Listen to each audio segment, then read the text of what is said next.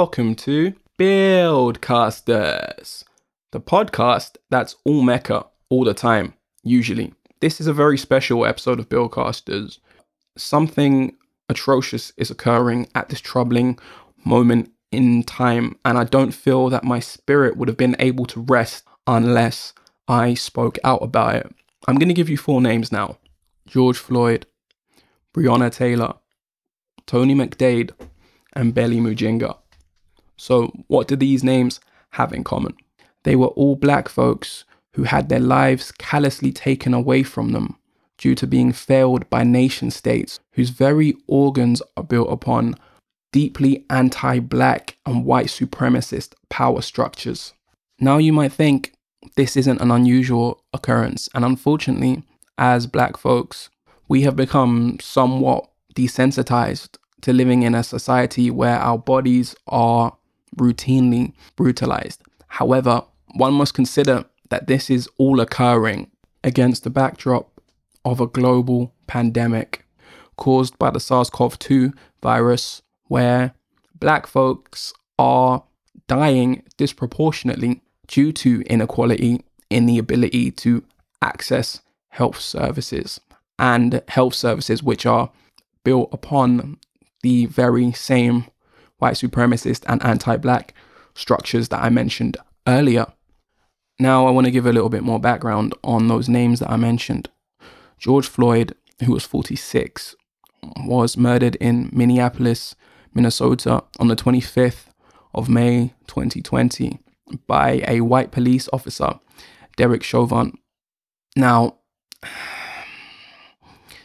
his murder was particularly distressing. Well, not only was it caught on camera, but one saw just how callous and brutal the murder was. It was essentially a modern day lynching. Now, I personally didn't watch the video, I refused to, but I saw stills of it because they were unavoidable on social media and it really hurt my soul to say the least. Breonna Taylor was a 26 year old woman.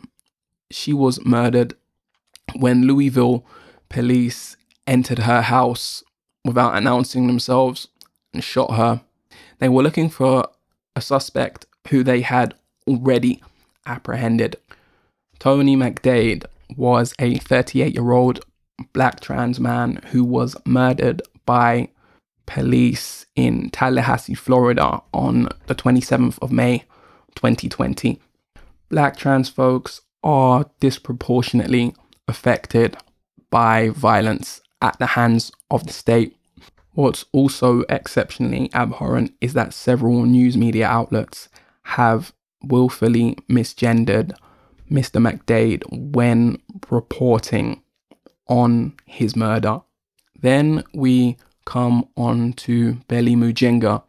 She was 47 and died on April the 5th, 2020, from COVID 19.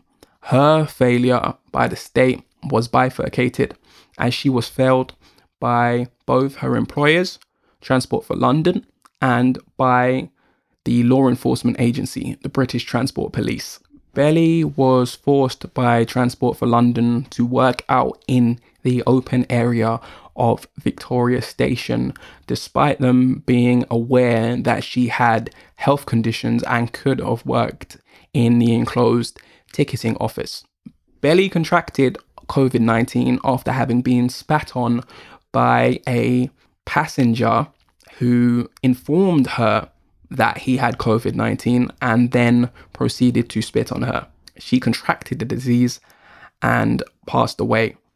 Now, the secondary failure comes from the British Transport Police, who have done what looks like a shoddy and paltry investigation and have refused to take any legal action whatsoever against Belly's assailant, who is undoubtedly responsible for her death. She was murdered. When will black bodies cease to be brutalized by states that are built upon the blood and labor of our ancestors? When will those who callously continue to brutalize black bodies be held accountable in a court of law in front of a jury of their peers? The answer to these queries is not anytime soon unless people who remain silent yet delight in our culture and appropriate from it stand up, build mass movements, and use their platforms and power to dismantle these white supremacist structures that continue to disadvantage black folks in socioeconomic terms and steal away their lives prematurely. I know this may be hard to hear. I know it may be a bitter pill to swallow, and I know the reality of my words may be stark, but this is what black folks have to contend with every single day for merely existing. So, who am I speaking to? I'm speaking to society as a whole, specifically those of you who delight in our culture and steal from it as if you were vultures, yet remain deafeningly silent when black bodies have their lives stolen away from them. You are anti black and your silence is violent. Be better allies. In order to be better allies to black people and non black people of color, those of you with large platforms, use them to speak out. But not only this, provide tangible solidarity. To use an American colloquialism, run them coins. Donate to organizations that are doing transformative work with black and brown folks, such as the Minnesota Freedom Fund, the Black Visions Collective, Reclaim the Block, and the Louisville Community Bail Fund, who are aiding black and brown folks who are currently protesting in Minneapolis and Louisville, the epicenters of this seismic and righteous unrest.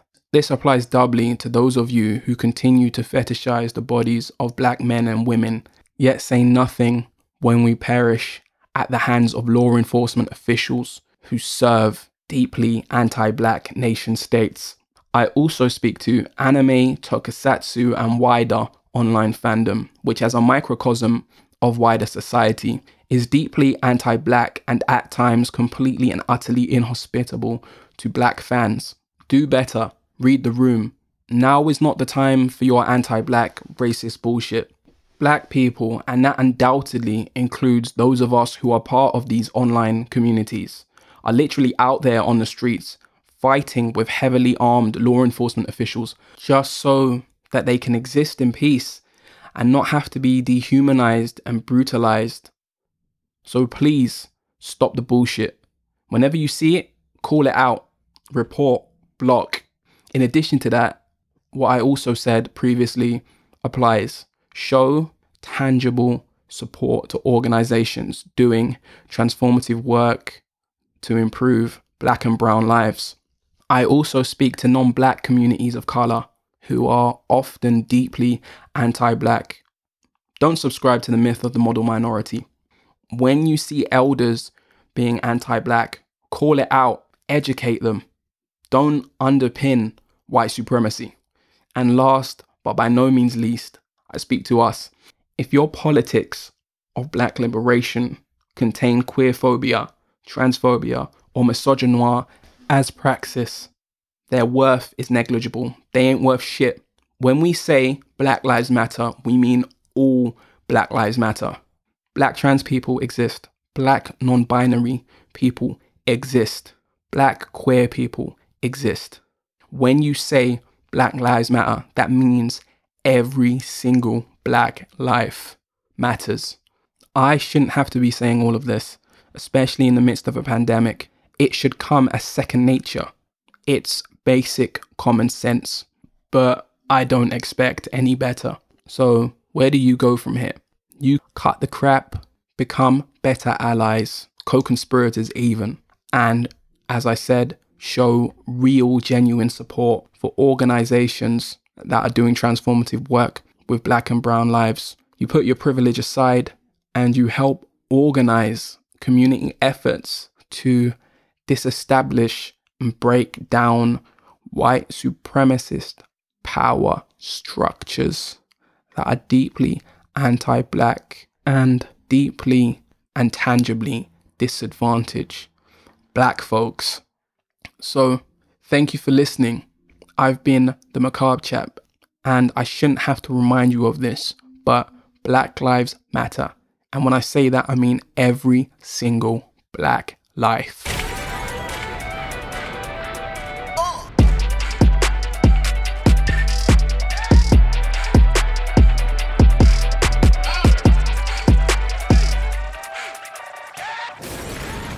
Here among the stars, everything is regulated by machines. This episode of Buildcasters was produced by the Macabre Chap and Sentai 5, with music provided by Versi Jones. Battle ended. ended. Battle ended.